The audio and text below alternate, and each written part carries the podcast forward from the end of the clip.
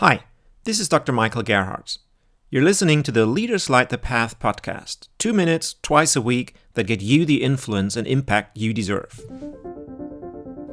If only we could fix our customers so that they finally see what they are supposed to see and buy from us or cheer for us, wouldn't that be great?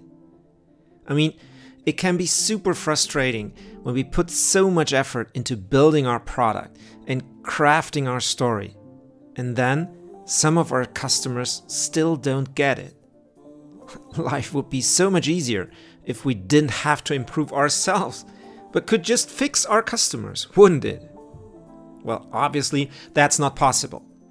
But the thing that's easily overlooked is that we get to choose our customers. We decide who we want to serve. And the answer to our problem might be as simple as focusing on those that do get us.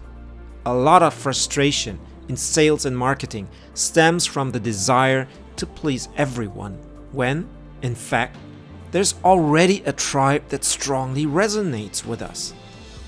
It's a waste of effort to try to persuade those who don't want to be persuaded, when we could spend that effort to much greater effect on serving those who are ready to come along. Well, and then possibly bring their friends. Fixing a customer might not be possible, but fixing our audience is.